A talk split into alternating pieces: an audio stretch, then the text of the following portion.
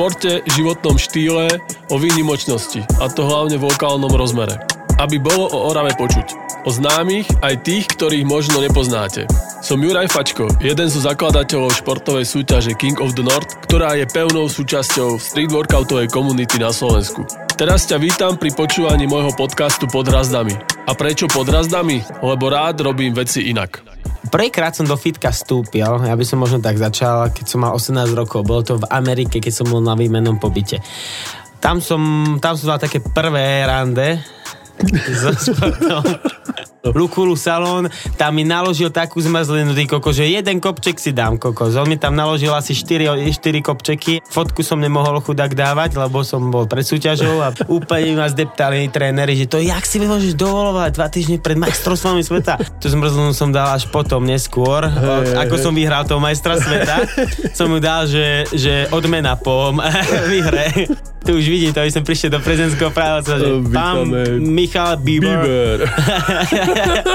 to by bolo. Špeciálnym hostom 15. epizódy pod razdami nebude Dolnokubinčan ani Oravčan, ale človek, ktorý sa na Orave cíti ako doma. Pohybový mák, niekoľkonásobný majster sveta vo fitness a slovenský Legolas Michal Barbier. Vítaj Michal. Hello, hello, čauka, ďakujem krásne za, pozna- za pozvanie. uh, my sme s Miškom po tréningu, preto som aj taký ukoktaný trošku. Špeciálne naladený na tento podcast. Tak, som tak, rád, tak. že si sa po dlhej, dlhej, dlhej dobe dostavil do Kubína. Uh, Míško, začiatky. Veľa ľudí, ja som to už počul niekoľkokrát, myslím si, že aj pár poslucháčov to počulo, tvoj príbeh, ale mňa zaujíma tvoj životný príbeh. To, ako si, ako si začal, ako, uh, ako si sa dostal k pohybu. Predsa len tvoj príbeh je plný inšpirácie, odhodlania. Kedy si začínal so športom? Rozumiem. Vieš čo, ako keď sa ma ľudia pýtajú, tak vždycky, vždycky rozprávam o tom, že som bol malý ubehaný chalan, hyperaktívny, ktorý stále sa dáko hýbal a stále jednoducho spoznával ten svet cez pohyb. A, a preto ma v podstate rodičia aj vláčili po rôznych krúžkoch a, a, a snažili sa ma dať, kde, dať, kde by som sa vedel uchytiť, uchytiť, lebo už ten potenciál ako keby videli, ten pohybový. Len som to ešte nevedel ja ako zacieliť. Hej. Nevedel som, čo by ma bavilo a e, väčšinou tie krúžky ma bavili tak možno týždeň, dva, na najvýš mesiac, ale taký, taký veľký zlom a nastal, keď som mal 12 rokov a tu nastal vtedy, keď som uh, išiel s kamošmi raz ku, na, na sídlisko ku nám, ku váhu a tam sú také preliesky a, a na tých prelieskach som videl uh, jedného chalana, ktorý urobil salto a vtedy som si povedal, že ty kokos, OK, že toto ma veľmi, veľmi fascinuje a chcel by som to vedieť. A ako, ako chalanisko mladý, čo má 12 rokov, samozrejme salto je to, je to cool vec a chcel som sa to hneď naučiť, tak uh, som uh, vtedy odpozoroval na internet internete, teda, že how to learn backflip, ako sa naučiť, hej, salto vzad a to boli, to vtedy začína také, taká tá prvá vlna tutoriálov, vieš, takých rôznych návodov mm-hmm. na YouTube a, a cez tie návody som sa ja učil samostatne bez nejakého trénera, bez nejakých špeciálnych podmienok, čo znamenajú žinienky alebo molitánové rôzne, rôzne útvary, do ktorých keď pádneš, tak to ani neboli, tak ja som sa to... Si bol ten to, čo sa označuješ teraz ako študent pohybu, tak presne toto sú tie začiatky toho ako... To boli tie počiatky toho študentstva Bratislava, no. Asi hej, asi hej. Tej som to takto spoznával cez modriny, cez o, rôzne oš, oškrené rany a takéto srandy. A to bola tá sranda, že jednoducho vyrastali sme v takých podmienkach, ktorých, ktoré dnešné deti už ani nepoznajú, lebo, uh, lebo dnes už máme rôzne telocvičenia, uh, rôzne krúžky, hej, akože rôzni tréneri, rôzni ľudia to vidia ako príležitosť, ako využiť tú vlnu, či už uh, založiť založiť dáky krúžok alebo niečo, cez čo vedia zastrešiť ten dopyt, vieš. Mm. A veľakrát je to bohužiaľ aj už iba by som povedal, motivované z takého finančného zisku. Iba hej? biznis. Iba biznis, jednoducho iba biznis, hej, a tí ľudia nemajú čo dočinenia s komunitou, s takouto filo- filozofiou toho parkouru a pohybu a, a celkovo nevedia ísť príkladom ani, hej, ale dačo si e, natrénujú, dačo si proste odpozerajú, robia si možno taký víkendový kurz, ktorý sa teraz pomaličky už rozbieha, alebo parkour začína byť zastrešený pod, uh, nie že začínal, ale už je zastrešený pod gymnastickou federáciou na to, aby sa mohol stať jednou z olympijských disciplín a tento proces sa už pomaličky deje, takže uh, to sme ale trošku odbočili na ten parkour. No ono, uh, cesto som to začínal spoznávať, cesto som začal spoznávať celkovo pohyb a to bolo mojich 12. No a ja som v podstate neskôr uh, ako, ako na základnej škole ako žiak sa rozprával s telocvikárom povedal, že super, to čo robíš je cool, je to pekné, ale nezabudni posilňovať. Nezabudni posilňovať preto, aby si uh, mal pevné šlachy, svaly, aby keď si náhodou padol, aby sa ti nič nestalo. A nielen kvôli tomu, ale aj kvôli tomu, aby si vedel lepšie skákať a mal väčšie výkony, väčšie výšky a tak ďalej. Skočím ti do reči, vravíš o parkoure. Pre tých ľudí, ktorí nevedia, čo to je ten parkour, o, taká krátka úplne vsúka, iba definícia. Čo to Jasné. Je? vieme si to predstaviť ako taký pohyb, pri ktorom sa pohybujeme vlastne z jedného bodu do druhého a snažíme sa pritom prekonávať rôzne prekážky. To, čo nám prostredie jednoducho dá, také prekážky do cesty a robíme to efektívne, plynulo a bezpečne. A nie je to, pôvodná filozofia není o tom robiť salta, robiť akrobáciu. To už v podstate priemysel tak ako upravil, lebo sa to stalo do telky a jednoducho je to atraktívne pre oči.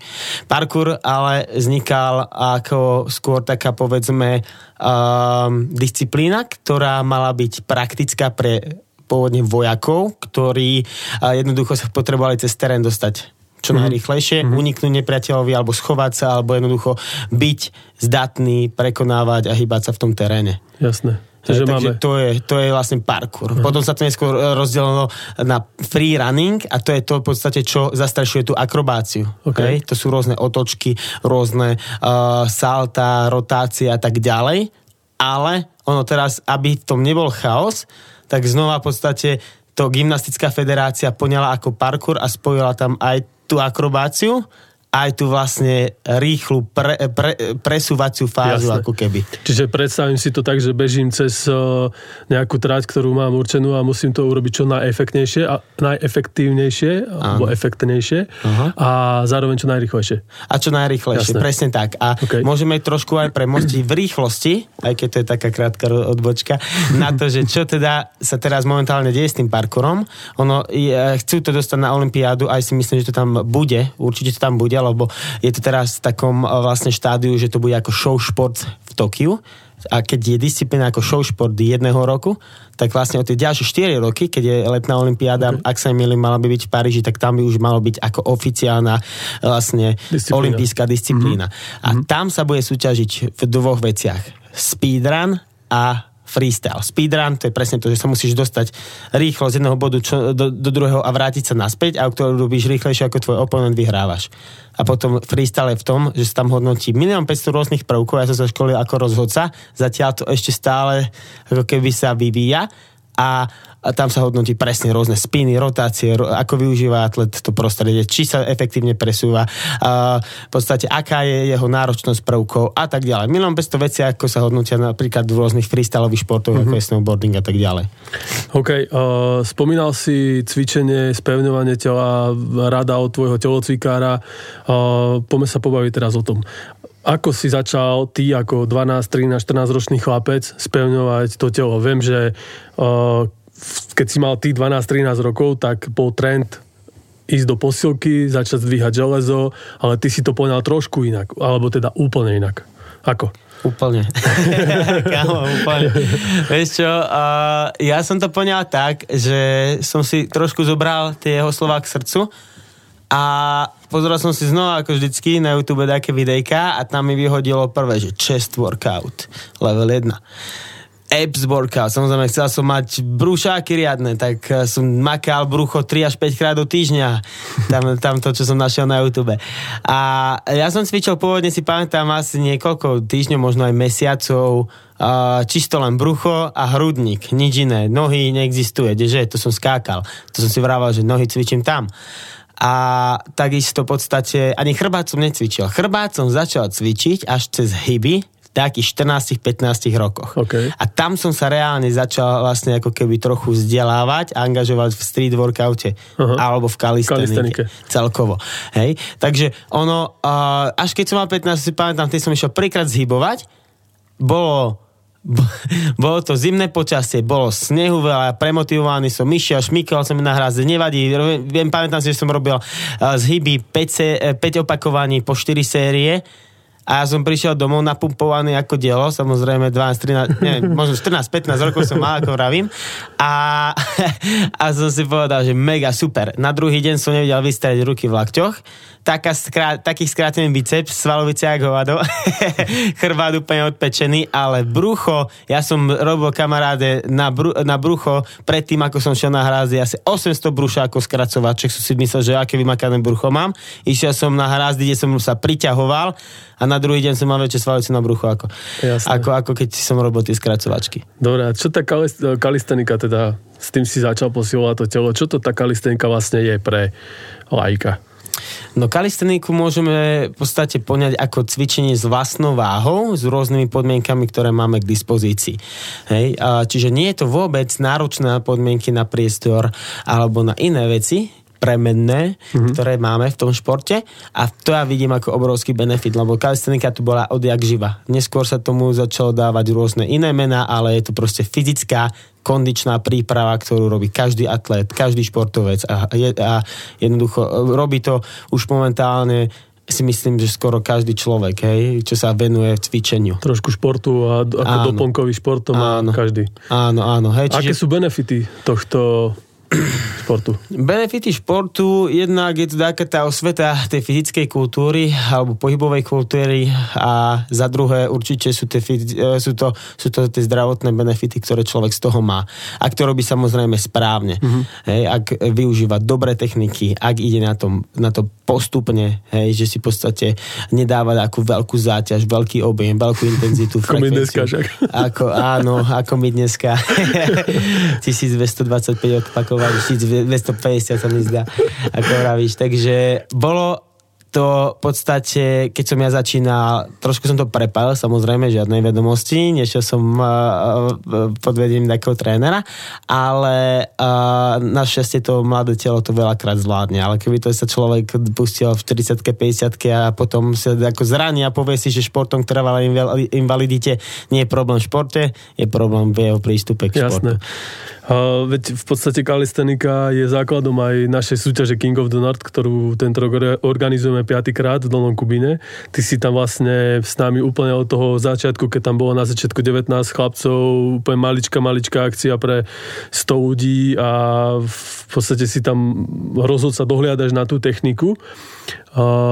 Ja keď som premýšľal nad tým, že či sa budeme baviť o Kingovi alebo nie, ale proste jasne, budeme sa baviť, pretože je to vec, ktorá propaguje kalisteniku. Je to najväčšia slovenská alebo československá súťaž kalistenike takéhoto druhu.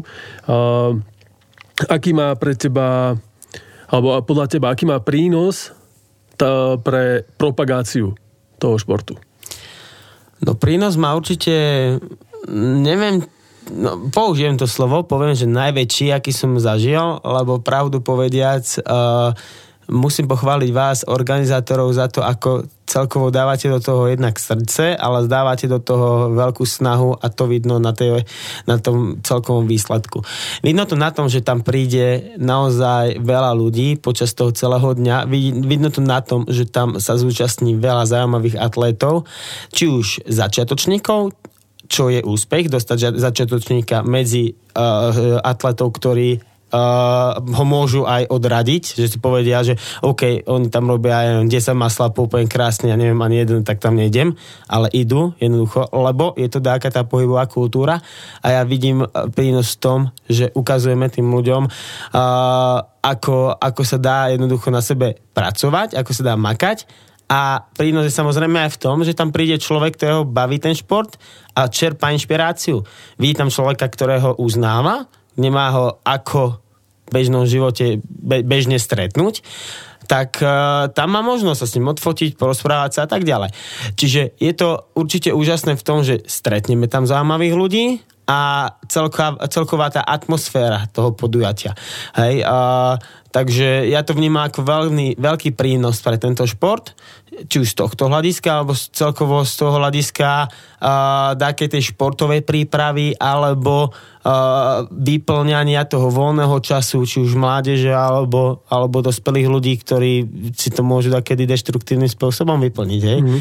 A je to, je to niečo, čo jednoducho v tej kultúre je veľmi dôležité, lebo tá kultúra pohybu tu musí byť. Máme mašiny, máme tela, ktoré jednoducho sa musia hýbať a vieme tým ľuďom ukázať spôsob, ako sa môžu hýbať. Bavili sme sa o parkúre, o freerunningu, o kalistenike, o tom tvojom sídliskovom behaní.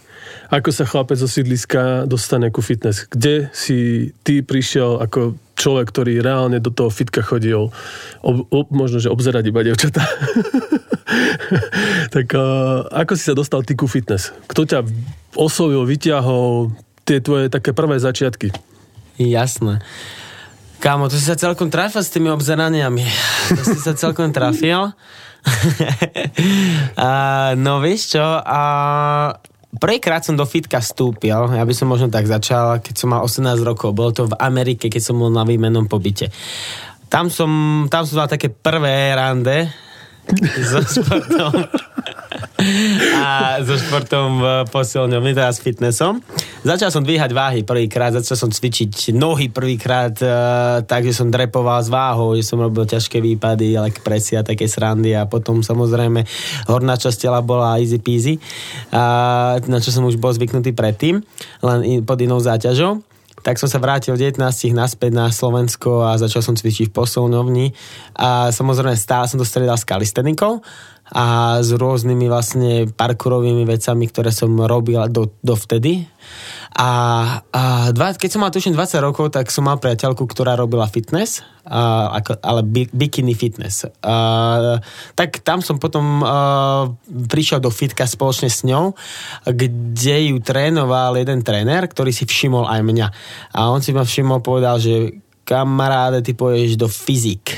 A som si ok, dobre, nepôjdem nikde, ale dobre. Lebo ja som nikdy nebol na to, že ok, postavím sa na pódium a budem ukazovať svaly a predvádzať sa. V úvodzovkách predvádzať sa, samozrejme je to ukazovanie toho, na čom človek maká, ale uh, nema, ne, nebolo to niečo, čo, k čomu som inklinoval. Nepáčilo sa mi to. Ale potom v podstate mi povedal, OK, nechceš, vyskúšaj fitness. Videl, videl že robím dačo vo svojím telom, videl, že robím salta, viem robiť stojky, mám flexibilitu a tak ďalej. Tak povedal, poď do fitness. Tak, OK, pozeral som si, čo to je fitness, pozeral som si, že sa to skladá zo zostavy za spozovania, čiže ukazuješ tam jednoducho tú krásu postavy, estetiku, vymakanosť tela, svaly a tak ďalej. Robíš to v základných štyroch pozíciách, čiže úplne taký basic a potom sa hodnotí tá pohybová stránka. Tá pohybová stránka je zostava, kde sa hodnotí akrobácia, silové prvky, performance, celkový showmanship, uh, výber témy, na ktorý, na ktorý vystupuješ, uh, takisto tá plynulosť a aj hudba. Je tam veľa vecí, veľa premeny, ktoré musíš zladiť. Je to ako taký, taký performance, také mm-hmm. minút, pol vystúpenie, ktoré sa ti potom spočíta tie body, ktoré dostaneš tam aj s tými bodmi, ktoré dostaneš tej, tej, tej uh, vlastne um, pozovacej časti a na základe toho sa to hodnotí. A to mi prišlo ako brutálne komplexné, mm-hmm. v čom uh, človek jednoducho musí na to makať jak dielo, aby, to do, aby všetko toto dokázal a som si povedal, OK, tak to skúsim. Že toto sa najmenej odkláňa od toho, čo robí momentálne. Jasné. A ty si v podstate zrazu si sa zjavil na tej scéne slovenského fitness alebo svetového fitness a počas prvej sezóny si vyhral dá sa povedať všetko ako ťa prijala tá slovenská fitness komunita? Ako nováčika, ktorý prišiel desi z ulice, Vieš? Jasné, jasné. ja, vieš čo, zaujímavo, lebo uh, keď už chodil niekto do fitnessu na Slovensku, bavíme sa o Slovensku, tak to boli väčšinou ľudia z gymnastiky, väčšinou ľudia z parkouru dokonca, z breakdanceu, ale čisto, že čisto fitnessák, že by chalanisko, ktorý proste sa vychováva, lebo to sú atleti, ktorí musia začať v útlom veku a potom sa vybudujú a potom aj svalovo prirodzene vlastne nejakým spôsobom naberú, cez tréning samozrejme, tak potom môžu začať dosahovať výsledky. Takéto chalani sa jednoducho dlho neudržia. Mm-hmm. Väčšinou tam prídu takí chalani z iného športu a tým zase chýba ale hmota a tak ďalej. Ja som bol jednoducho najkomplexnejší, si myslím, ktorý eh, atlet, eh, najkomplexnejší atlet, ktorého zažili v rámci našej asociácie, čiže vnímali to veľmi pozitívne a hneď mi ponúkli, OK, ty ideš do reprezentácie, OK, ideš na majstrovstvá Európy. Áno, že OK, dobre, idem. Však dobre, veď paráda, veď mi to aj lichotilo, tak prečo nie? Tak som išiel na mestrovstva Európy v 2018 do Santa Suzany v Španielsku, čo je pri Barcelone a tam som vyhral svoju prvú medzinárodnú súťaž mm-hmm. a to bolo v fitness junioroch a tam to bolo veľké. Majstrovstvá Európy vždycky bývajú veľké, lebo je tam veľa kategórií v rámci našej asociácie. Je to taký fitnessový festival a, a ja som tam mal, ja som tam prechádzal striktne cez elimináciu, čiže nás tam bolo viacero atletov, asi tuším 12 atletov. Postúpil som do finále, super, som si povedal, paráda, ide to dobrým smerom. No a dokonca som to potom aj vyhral, takže to bolo také moje prvé ochutnanie zlata alebo tej peknej, uh, peknej pozície. A a, a už potom sa to posúvalo, hej, 2018 Bialystok v Polsku, majstrovstva sveta, tam som vyhral majstra sveta, som si hovoril, ty kokos, majster sveta, paráda, úplne super, tiež eliminácia, tiež finále, nebolo to najľahšie, hej, ja a už to potom pokračovalo. Skočím ti do reči, ja si pamätám ako dva týždne pred súťažou, jak sme šli do toho, jak teda, jak si šiel do toho Polska, tak sme fotili nejaké veci v Bratislave a išli sme, že ideme na zmrzlinu, ne, a ty, ja sa pýtam, že že Miško, že čo, dá si, dá si kopček z mrzliny, vieš, že vrajím si chlapec je v príprave, že nebude to nejako hrotiť. A vrajím, že ja som ešte ani prípravu stravu nezačal, že akože trénuje stále, ale že tá príprava ohľadne stravy nebola ešte vtedy začatá, to bolo dva, dva týždne do súťaže. Ako porovnáš tú prípravu na ten prvý, Hej. na ten prvý, tú prvú súťaž teda a keď si zoberieme teraz, čo si bol v Rusku. Áno, Ak, áno. Aký bol rozdiel v tých prípravách, či už mentálne, alebo vlastne nastavení, či stráva, fyzička a tak. To si kamaráde, pamätám toto ináč, aj som dúfal, to že to, aj som dúfal, že to ináč povieš, alebo toto, som sa na to spomenul. A vieš čo, no, a to si pamätám, že to si vtedy ma ako predával tomu typkovi, čo tam má ten salón. Lukulus, Lukulus salón, tam mi naložil takú zmrzlinu, ty koko, že jeden kopček si dám, koko. On mi tam naložil asi 4, 4 kopčeky a obrovskú zmrzlinu. Fotku som nemohol chudák dávať, lebo som bol pred súťažou aby ma úplne, úplne ma zdeptali tréneri, že to jak si môžeš dovolovať dva týždne pred majstrovstvami sveta. Hej, tak si pamätám, že tú zmrzlinu som dal až potom, neskôr. Hey, ako hey. som vyhral toho majstra sveta, som mu dal, že, že odmena po výhre. tak to bolo, to bolo drsné, to si pamätám, no, v Bratislave. Ako hodnotím tú moju prípravu v minulosti a teraz aktuálne určite je to striktnejšie. Viacej chápem strave, viacej e, pozorujem, ako to na mňa pôsobí viacej viem manipulovať s tou stravou, aby ten estetický výsledok bol jednoducho taký, ako má na stage vyzerať. Aby som stiahol vodu zo svalu, aby ten sval sa krásne ukázal, aby odhalil svoju štruktúru.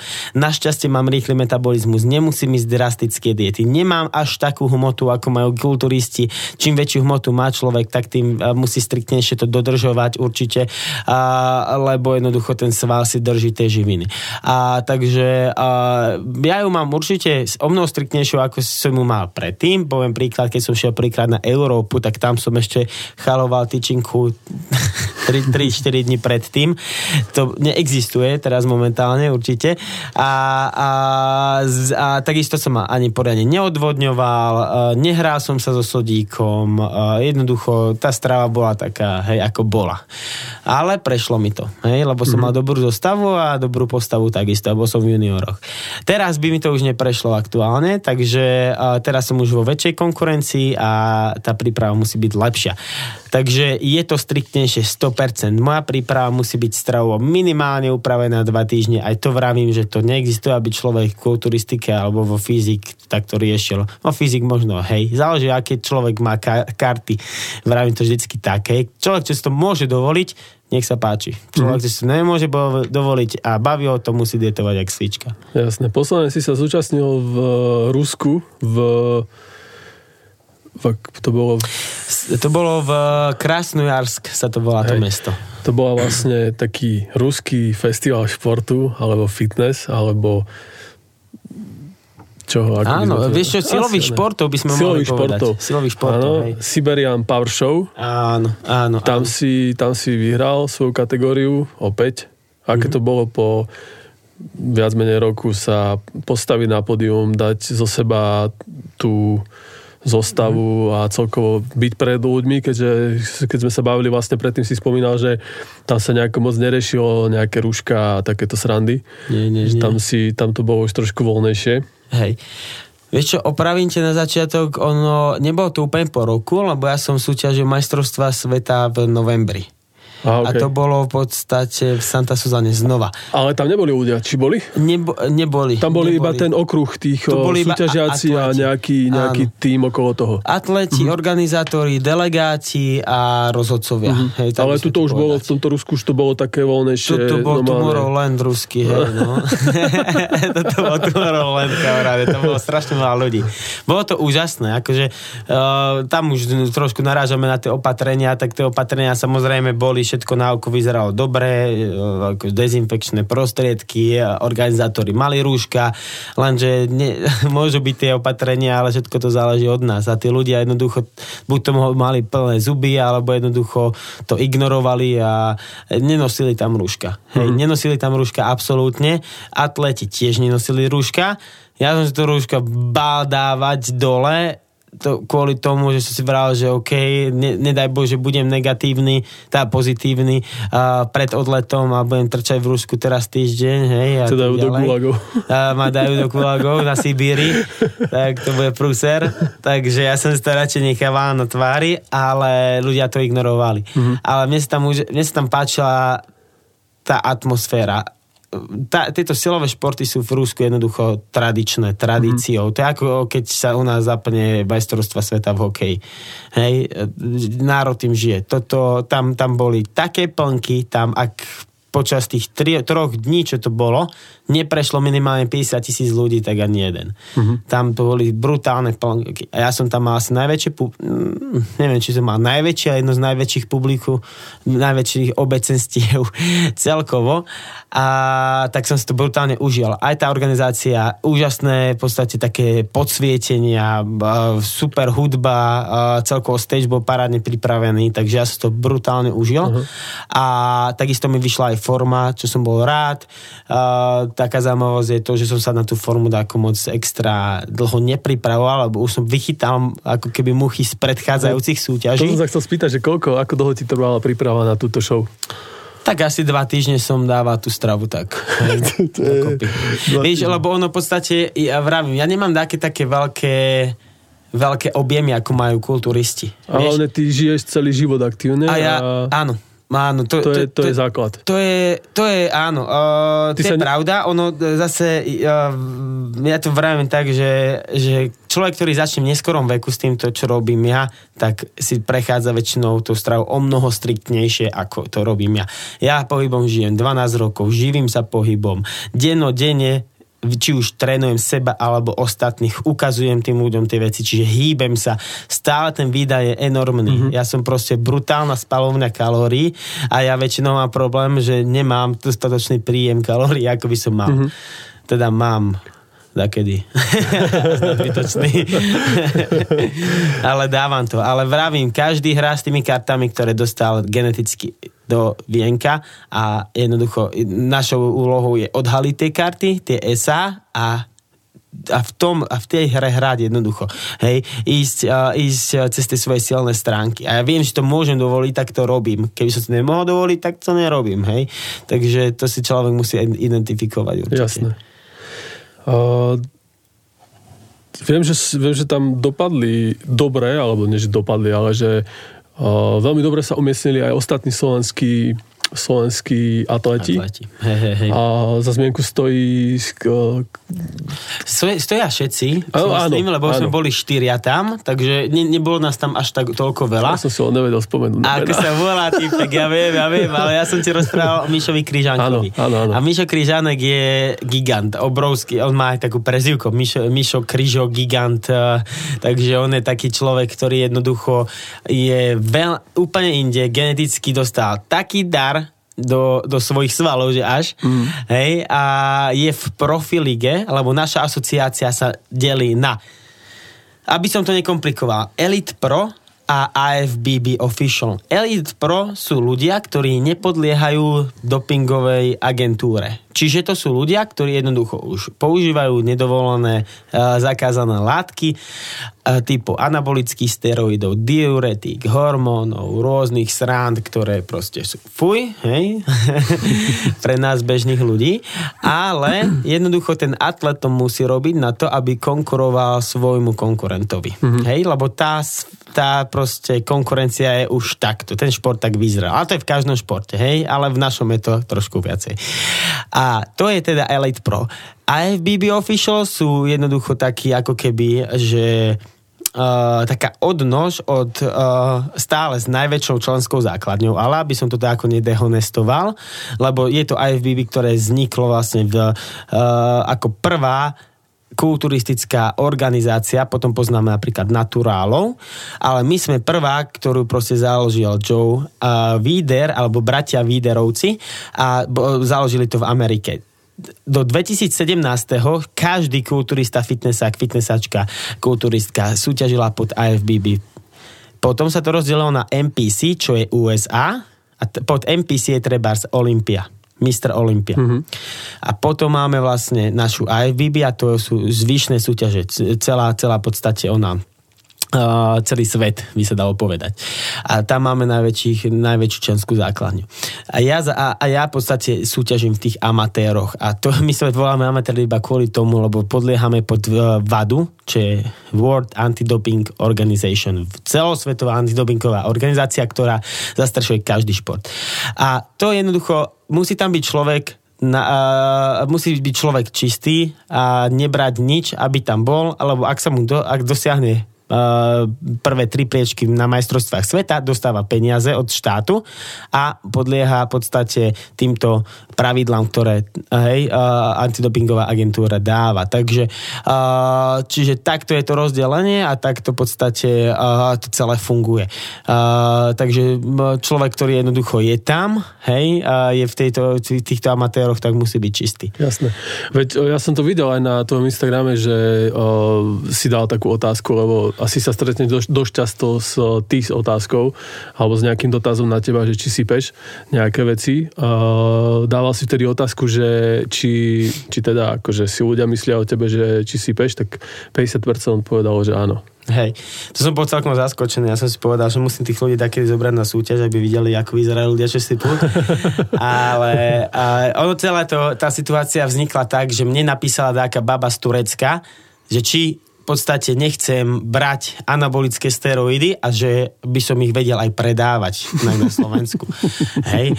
A, ale tak funguje celý ten biznis. To je ako drogový biznis, ako keby, hej, my sme sa o tom aj rozprávali, ako to celé funguje, lebo to sú veľké peniaze v tom a jednoducho buďme radi, že to je zakázané. Okay. a, a ona mi teda napísala, som, ja som jej ani neodpísal, len som to screenshotol a dal som to na svoju storku na Instagram, že že celkom sranda, hej, že čo by ste povedali, že vyzerám na to, že, si, že, že, že sípem a tam som dal anketu a tam som zistil presne, že 50% ľudí si myslí, že sípem. Tak som, si, tak som sa tak pousmial nad tým, že OK, asi by som tých ľudí mal zobrať na súťaž, aby videli, že kto sype, kto nesype, ja, lebo, ja som, lebo ja som, ja som mrňou, akože na tých fotkách možno vyzerám, keď som napumpovaný, že som veľký, ale v porovnaní s ľuďmi, ako je treba z Mišo Krížanek, alebo s profíkmi, ktorí proste oficiálne jasné, že sypu, hej, tak jednoducho to nejde, hej, uh-huh. to som malinký a to vidí ten človek, hej. A ja by som možno zobral toho človeka, nech si ide pozrieť aj tvoj, tvoj tréning, ako vyzerá tvoj tréning, lebo je to, myslím si, že dosť, dosť odlišná záležitosť od tých číkárov, keď to tak poviem. No jasné, to akože keby sme sa bali o to, bavili o tom, že čo ty vytváraš, aké tkanivo ty vytváraš, sval, šlachy, uh, spojové tkanivo, aké ty vytváraš tú schopnosť dlhodobo, ja som trénoval 8 rokov predtým, ako som začal vôbec súťažiť, tak to je úplne iné, ako keď človek to nabere v horizonte hmm. troch, šiestich mesiacov, on sa ten sval síce napumpuje, tá syntéza, čiže tvorba bielkovín sa zvýši brutálne, ale jednoducho to, to je všetko, je nafúknutý sval, tam nie je žiadna funkcia, na, nedaj Bože sa mu preťaží šlacha, nezvládne to šlacha, praskne mu šlacha, roztrhne sa. A čau. A čau. A to nevravím o orgánoch, to nevravím Jasne. o pečení, o obličkách, o srdci, to nevravím o bočných produktoch, teda produktoch, uh, side effects, eh, bočných uh, efektoch na, to, na, na či už telo, alebo celkovo na celkové zdravie, hej? A, a tie sypačky, koľko stoja, no a mentma. OK. Dobre, necháme túto tému sypaček, nie je to nič, čo sa týka, čo sa nás dotýka. A ja by som teraz vlastne ukončil túto, túto tvoju fitness cestu Uh, je to pozoruhodné, čo si dosiahol proste za, ten, za tú svoju kariéru, keď to tak nazvem. Uh, okrem tohoto celého, tak ty si aj človek, ktorý nezahala a ideš s dobou a snažíš sa uh, posúvať svoje, svoje tie skúsenosti, ktoré si získal. Uh, sám seba označuje za študenta pohybu, ale dovolím si ťa premenovať v tomto podcaste. Myslím Legolasa? Si, že... Alebo študenta. Legolas, je študent pohybu. Premenujem ťa na, alebo označím ťa za učiteľa pohybu.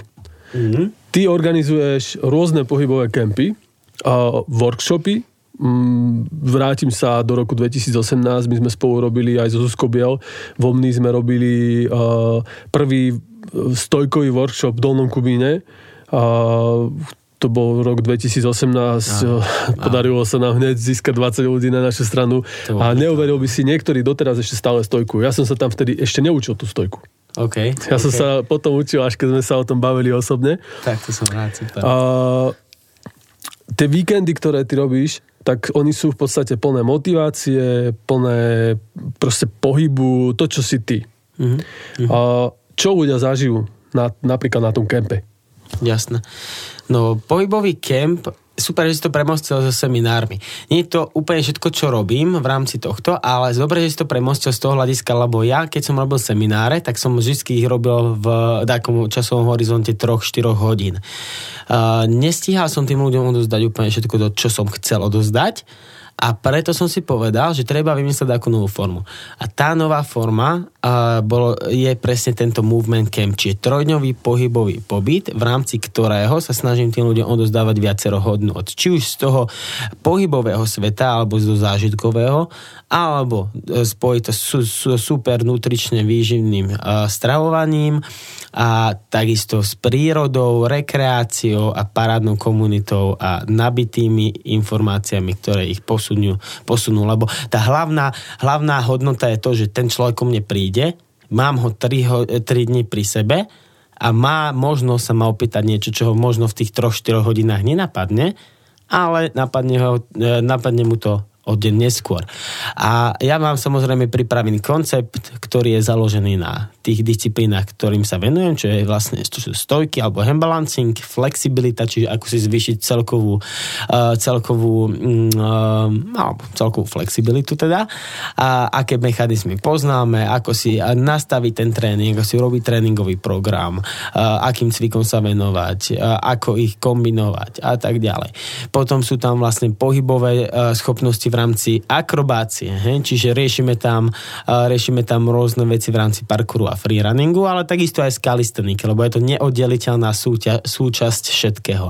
No a keď si vezmeme nejakú tú kondíciu, tá kondícia sa delí na 5 základných zložiek. Je to rýchlosť, vytrvalosť, je to takisto koordinácia, a potom poznáme flexibilita a takisto je to aj sila. Čiže týchto 5 zložiek preberáme na, tém, na tom kempe a robíme to takou hravou metódou a zapisujú si ľudia všetky tie informácie, ktoré im dávam, aby im to dalo taký zmysel a aby mohli ďalších, ďalších, ďalších 3, 6, 12 mesiacov pracovať na sebe a potom OK, povie, napíšu mi, počúvaj, super, dosiahol som to, čo chcem, a čo mám robiť teraz na to ďalšie.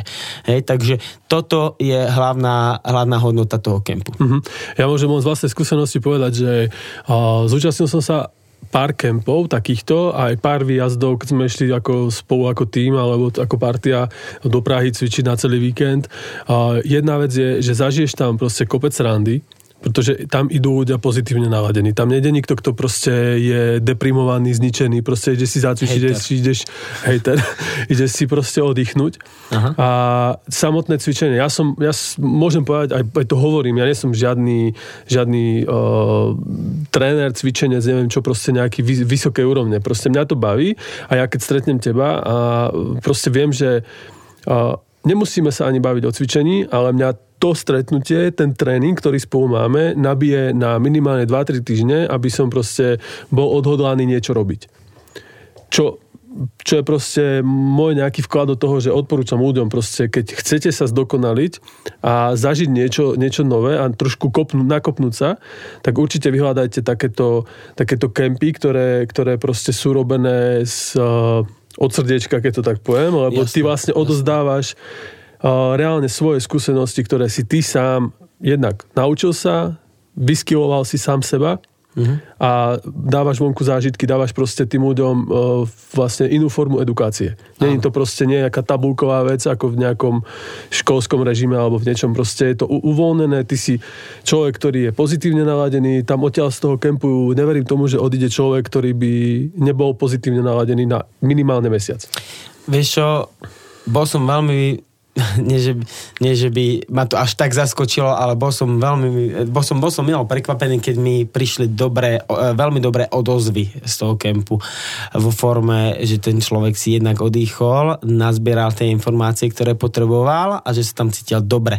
A že celkovo jednoducho mi dal, fakt, uh, koľko som to mal ľudí? 15-16 ľudí som mal na prvom kempe v auguste, to bol môj mm-hmm. prvý premiérový a tam mi nenašiel sa človek, ktorý by mi dal takú negatívnu recenziu, iba také také postrehy, že OK, trošku by som to časov takto po, e, posunul, lebo som nestihol sa zregenerovať, alebo čo. To je 7 hodín tréningu každý deň, keď ano, si vezmeš. Ano, Takže ano. ono je to za berák, ale je to tak urobené, aby jednoducho ten človek uh, odišiel odtiaľ nadúpaný vedomostami a aby sa aj cítil, že OK, fyzicky si poriadne zamakal, vyventiloval sa a cítil sa dobre. Takže určite toto, no ale v rámci toho, čo vraví, že áno, vymakal som sa odozdávam tie skúsenosti, áno, dávam ľuďom samozrejme aj, uh, alebo podsúvam, ne, hej, ukazujem im moju cestu, ako som sa vymakal, ale takisto sa odrážam od takých v podstate štatisticky dokázaných vecí, ktoré neplatia len na mňa, ale platia na veľmi širokej škále ano. ľudí, hej, a čiže literatúrou podložené veci, a, a, lebo na každého samozrejme platí individuálne a, tie nastavenia, takže na to treba dohľadať, ale sú isté princípy progresie alebo niečo, čo nás jednoducho ovplyvňuje takisto, ako ovplyvňuje úplne každého a to presne sa tam učíme. Jasné. Čiže ty vlastne počas toho celého kempu použi- vlastne vieš zapojiť všetky tie workshopy, ktoré ty reálne dokážeš robiť aj osobitne, len s tým, že je to v úšej komunite a Áno. vlastne oni, tí ľudia majú väčší čas. Ktoré workshopy napríklad tam Áno. sú v tom? Dobre, že sa pýtaš, povedzme, máme ja piatok, sobota, nedela. Lebo chcel som to akorát povedať, takže super. Máme piatok, sobota, nedela. Povedzme, že piatok začíname ráno od 9. máme rozcvičku. Od 9. do 12. E, máme tréning. Čiže prvé 3 hodiny máme prvý tréning čisto len hand balancing, čiže mhm. stojky. Mm-hmm. Hej? Preberáme vlastne tu, tie prvé základné veci, prvé v podstate techniky a, a prvky a tak ďalej. A potom máme obedovú prestávku, 3 hodiny pauzu. Počas tých 3, 3 hodín to spojíme trošku s prírodou, či už otužovanie, turistika alebo čo. A potom neskôr a vlastne máme druhú tréningovú jednotku a tá je zameraná na a pohybovú časť a to je vlastne buď akrobácia, parkour a plus ešte dačo z. Takže e, toto je tá druhá časť a tretia časť a to je večerný stretching a tam stre, e, hodinu strečujeme a tento kemp som mal v podstate e, urobený tak, že sme mali na tri základné prvky rozdelené tie tri stretchingy, tri, tri večere Prvý bola šnúra, potom bol rošteb a potom bol mostík. Čiže tri základné mm-hmm. vlastne pozície, ktoré keď zvládneš, tak máš celkovú flexibilitu vybudovanú nie, že dobre, ale úplne špičkový, vynikajúco a otvorí ti to dvere k pohybu úplne, úplne, na, do, úplne do Korán. Mm-hmm. Samozrejme, ty si vychytal to okienko počas pandémie v roku 2020. Hodne ťa stopla. Viem o tom, že si, bol, že si mal naplánované ďalšie kempy, viem, že mali sme aj uh, niečo robiť v Kubine. Uh, ako, ako sa ty ako človek, ako tréner vysporiadávaš momentálne s pandémiou? Našťastie musím si zaklopať veľmi dobre, lebo ja som počas prvej vlny začal rob- trénovať ľudí online. To mm-hmm. mi mhm. otvorilo, otvorilo zase také nové dvere z toho hľadiska, že netrénujem len ľudí na Slovensku a trénujem veľa Čechov, trénujem dokonca v Švajčiarsku, jednu babu, trénujem jednu vojačku Slovenku v eh, Iraku je, či kde to je, to je celkom sranda.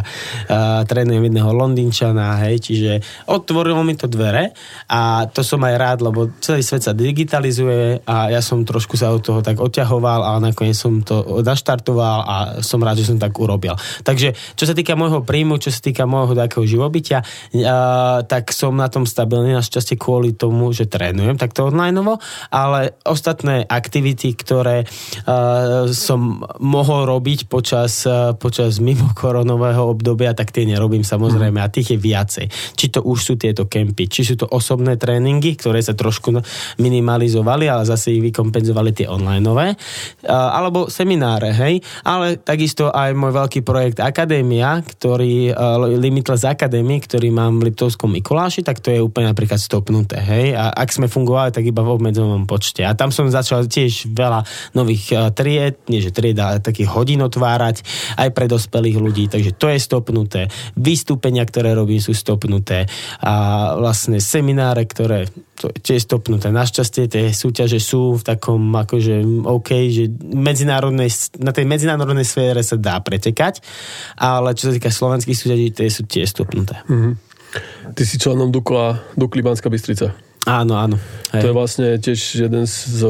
Ty si profi športovec pod Duklou. Áno. A to je jeden z príjmov. Keď... Jeden z príjmov, tam človek jednoducho... Ja, ja, ja som rád, že sa... Znova som rád, že sa pýtaš. lebo lebo uh, mňa to mrzí veľakrát, že človek sa venuje športu, má talent a nakoniec musí ísť tak, kde do zapult pracovať, lebo ho ten šport neu, neuživí. Hej? Jasne. A e, preto, preto vravím, že som rád, že sa pýtaš, lebo je viacero spôsobov, ako sa človek môže uživiť športom. Dukla Banská Bystrica je jeden zo spôsobov. Máme tri organizácie na Slovensku, ktoré ťa môžu platiť za to, že športuješ. Jedna je Dukla, to, je pod, to sú vojaci, to je ministerstvo obrany, potom je ministerstvo vnútra, to je policia, alebo policia, neviem, ako sa to volá. Športový klub policie, Športov... SKP. Áno, áno, uh-huh. športový klub policie. A potom máme vlastne uh, Národné športové centrum, a to je pod ministerstvom školstva, vedy a výskumu. A ak človek je jednoducho ako zamestnanec pod nimi, súťaží, a dosahujú výsledky, za tie výsledky je platený oh. tabulkovo. Čiže toto je jeden zo spôsobov, potom už či má také prize money na, na súťaži alebo nie, to môže byť druhý. Tretí spôsob, ak sa v podstate dostane do top týmu a vyhrá vlastne prvé tri priečky na majstrovstvách sveta, tak je mu do, udelená uh, taká dotácia. Štátne vyznamenanie Štát... Igora Gašporoviča. Ivana no. Gašporoviča. To, to ak si... Ak... Ivan Gašparovič. Tak to neviem, či by som... Zmetený. To, to kamaráde, to by som bol Bíber u ňo. To, si, to už vidím, to by som prišiel do prezidentského práva, že pán Michal Bíber. Bíber. to by bolo. Prosím, zaspievajte. Tak to by som musel byť Zuzana, to by som musel byť Zuzana.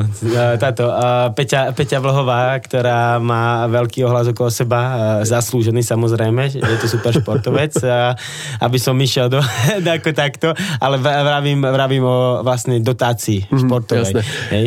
Ja ti skočím do reči, že keď vravíš, že môžeš mm, alebo máš príjem zo, zo súťaži, koľko, napríklad vyhral si teraz v Rusku prestížnú súťaž. Áno. Koľko bolo prize money? Nula. Nula. Čiže, čiže ty vlastne celý rok makáš na súťaž a vlastne prídeš na súťaž a vlastne v Dolnom Kubine na Kingovi máš väčšie prize money ako v Rusku na nejakej svetovej súťaži. Áno. Wow. A keď vyhráš majstrovstva sveta, tak čo? Ako to je? Ako je tam nejaká ano. kompenzácia? Jasné. Uh, takto, ak máš veľmi vysokú konkurenciu, že je vás viacej ako 20-30, mm-hmm. tak dostaneš možno tisíc eur od štátu. Možno tisíc eur. A to je ako, že máš vysokú, ak máš uh, takú priemernú, nedostávaš nič, ale dostaneš dotáciu. Mm. Dotácia je v olympijskom športe za prvé miesto 50 tisíc eur na dva roky. Okay. V neolimpijskom športe je 10 tisíc. Čiže ja ako majster sveta mám 10 tisíc na dva roky, som ma, podpísal zmluvu a to je na moju prípravu. Čiže ja si tam môžem za... To nie je, že tebe dajú peniaze, že mm-hmm. vyhral si. Oni ti dajú dotáciu, ktorá musí prechádzať cez tvoj zväz, štátny, teda štátny, uh, športový zväz, a to je znova o administratívu na výževe, bohužiaľ. Alebo tak, kedy sa to tam... Ale akože... ty reálne tie peniaze musíš použiť na prípravu. Na prípravu. Ty nemôžeš ty si kúpiť to... za to nejaké uh, bicykel, pokiaľ to nemáš v tvojej príprave. Áno, okay. áno. Ale dá sa to rozumne vždy nejakým spôsobom urobiť, ale máš tam položky, ktoré jednoducho uh, regenerácia, mm-hmm. športová infraštruktúra, t, uh, realizačný tým, masér, fyzioterapeut, tréner, sparring partner, výjazdy vonku, hej, uh, sústredenie vzdelávania a tak ďalej, hej, mm-hmm. edukácia. Uh, ale nemôžeš si platiť jedlo, ale nemôžeš si platiť proste... Frajerky. Frajerky a tak ďalej, hej. regeneráciu. teda no, ak je to tvoj sparring partner, tak možno, hej, ale aj ona musí mať také usvedčenie na to, že je sparring Jasne. partner, hej. Musí mať papier. Musí mať papier, to ver. Takže a ďalšia sranda je to, že ty to musíš jednoducho tie peniaze mať na to, aby si to zaplatil. Jasne. Ty si potrebuješ kúpiť taký, ja neviem, taký stacionárny bicykel domov, stojí to 2000 eur a nemáš 2000 eur, tak máš smolu. Mm-hmm. Lebo oni ti preplatia Oni ti preplatia tú Hej, Oni ti nedajú peniaze, že kúp si, ale preplatia. Mm-hmm. Ale je to dobré, je to akože stále lepšie, ako to bolo predtým, lebo predtým e, turisti nemali takú podporu, takže ja sa nemôžem sa sťažovať, ale keby som bol uh, v Turecku, tak mám 100 tisíc, keby mm-hmm. som bol v Číne, tak mám 200 tisíc mm-hmm. dolárov treba. Ja som, mňa porazil na mestrovstvách uh, sveta v junioroch v Budapešti 2019 jeden Číňan, tam išiel sa rozplakať skáka tam od milionár, už čo teraz nevidno nikde. Užíva si. Spokojne. Postavil si na Malte takú vilu. Skvelé, prejdem na otázky, prvú sériu otázok z Instagramu, lebo dneska som vyhodil vlastne na Instagram, že ľudia by sa ťa mohli pýtať a celkom som bol prekvapený, že koľko ľudí sa zaujímalo o teba. Uh-huh, uh-huh. Super. A, prvá otázka bola taká, že ohľadne trénovania, že koľko hodín denne trénuješ a že či máš aj taký deň, kedy nič nerobíš. Áno. Záleží od toho, či som v príprave, nie som v príprave. Keď som tak medzi sezónou, uh, sezónne obdobie alebo medzi súťažmi, tak trénujem tak, uh, neviem, včera som stojkoval čisto 2,5 hodiny. Uh-huh. Hej, a keď trénujem v podstate uh, bežne takto, tak trénujem určite tak, ak je to silový tréning, tak hodinu a pol minimálne určite. Zarátajme do toho rozcvičku, stretching, takéto dve hodiny. Ja si myslím, že tie dve hodiny môžeme po, pokojne povedať, že trénujem 5-6 krát do týždňa s mm-hmm. čistým svedomím, že, že neklamem, nevymýšľam si. A, a v podstate, čo sa týka prípravy, tak tam mám dvojfázové tréningy 5-6 krát do týždňa. Čiže buď do obedu trénujem pohybovú časť, trénujem zostavu, trénujem uh, akrobáciu alebo handbalancing a večer zase trénujem potom silovú časť, čiže mm-hmm. do posilky alebo trénujem kalisteniku, aby si jednoducho tá nervová sústava aj svaly trošku oddychli. Uh, alebo si idem zabehať, hej. A kedy si dám trojfázový tréning, že si dám ráno kardio, potom idem cvičiť, potom idem znova cvičiť, hej, že kardio v takom slova zmysle, že ja som to nikdy ako nezbož, nezbožňoval kardio, ale je to dobrý teraz taký prostredok pre mňa, že ok, idem si športovať do prírody, keď stále čumím do počítača. To, čiže to je taký aktívny oddych. A je to taký aktívny uh-huh. oddych, hej, no v tej príprave ani moc nie, tam sa hecuješ, tam akože musíš dávať bomby, hej, ale potom už mimo sezóne je taká aktívna regenerácia. Ale on sa to vždy mení. Uh, podstate za, e, sú, sú, sú rôzne obdobia, a kedy napríklad cez leto trénujem viac menej na hrazdách s vlastnou váhou, keď som, je zima, tak trénujem e, v posilňovni, normálne komplexné cvičenia mm-hmm. s činkami, ale striedam som môžeme aj s kalistenikou. Keď hovoríš o tých trojfázových tréningoch, tak e, ako často bojuješ s vyčerpaním a nechuťou trénovať? To je ďalšia otázka. O, s vyčerpaním Nie moc často. Našťastie tým, že ja mám flexibilnú pra- pracovnú dobu, viem si uh, v podstate svojich klientov, čo trénujem momentálne, tak si to viem uh, sám ako tak prispôsobiť, aby som mal dostatočný spánok, aby som sa vyspal, aby som si vedel oddychnúť. Takže s vyčerpaním moc ani nie. Uh, a ak je telo vyčerpané, tak nemám mu problém dopäť proste viacej spánku, viacej uh-huh. živín. A viem, že kde je cca problém. Takže toto ja nevnímam ako taký problém, uh-huh. zadrhel skôr tá demotivácia, neviem, demotivácia nezažívam také, také, skôr zažívam také, že normálne obdobie, že to je už taká, taký stereotyp, taká moja životná rutina, bez ktorej si to neviem predstaviť. Zažínam potom obdobie také, že ma to brutálne baví, že som premotivovaný a chcel by som proste cvičiť, posúval limity a tak ďalej. A tak úplne, že nechuť neviem, či si sa ma tam pýtal, že aj, že by som chcel ukončiť. No to, sa, to mám ďalšiu otázku od ľudí, to som ti spomínal predtým. Rozumiem, tak aj možno odpoviem teraz rovno aj. na ňu tak takú som napríklad nemal nikdy. Čiže žiadny, ešte si nezažil ten taký pocit vyhorenia a že proste kašľam na to, Áno. idem si do kancelárie, ja neviem, niečo robiť. Nevidím alternatívu, čo iné by som robil. Mm-hmm a nie, že kvôli, nie teraz, nie to tak, nechcem, to, aby to tak vyznelo, že, že nemám čo iné robiť, tak robím toto, to určite nie. Akože mňa to, to všetko, čo robím, aj čo sa týka mojej práce, aj čo sa týka mojej profesionálnej kariéry, všetko ma to baví jednoducho. Hej? A nie som pod dákým koučom, nie som pod dákým uh, človekom, ktorý nado mňou dohliada a proste vraví mi, takto to musíš robiť, tam musíš ísť, toto musíš takto. Jednoducho mám tú vnútornú motiváciu, viem, mám vnútornú disciplínu, viem si to nastaviť, viem to dodržať, ak to nedodržím, nevadí, na druhý deň si pridám. Jasné. Hej. Takže takú, takú, tak, takú otázku som ešte neriešil, že by som chcel skončiť. Jasné. Uh, práve sme ukončili prvú epizódu, pretože my sme sa s Myšom dohodli, že urobíme hodinový podcast. Už sme hodinu skoro. A rozhodol som sa, že to vlastne strihneme teraz. A rozdelíme tento podcast do dvoch dielov tejto špeciálnej 15. epizódy s človekom, ktorý nie je z Oravy, ale na Oravu sa rád vracia s Michalom Barbierom.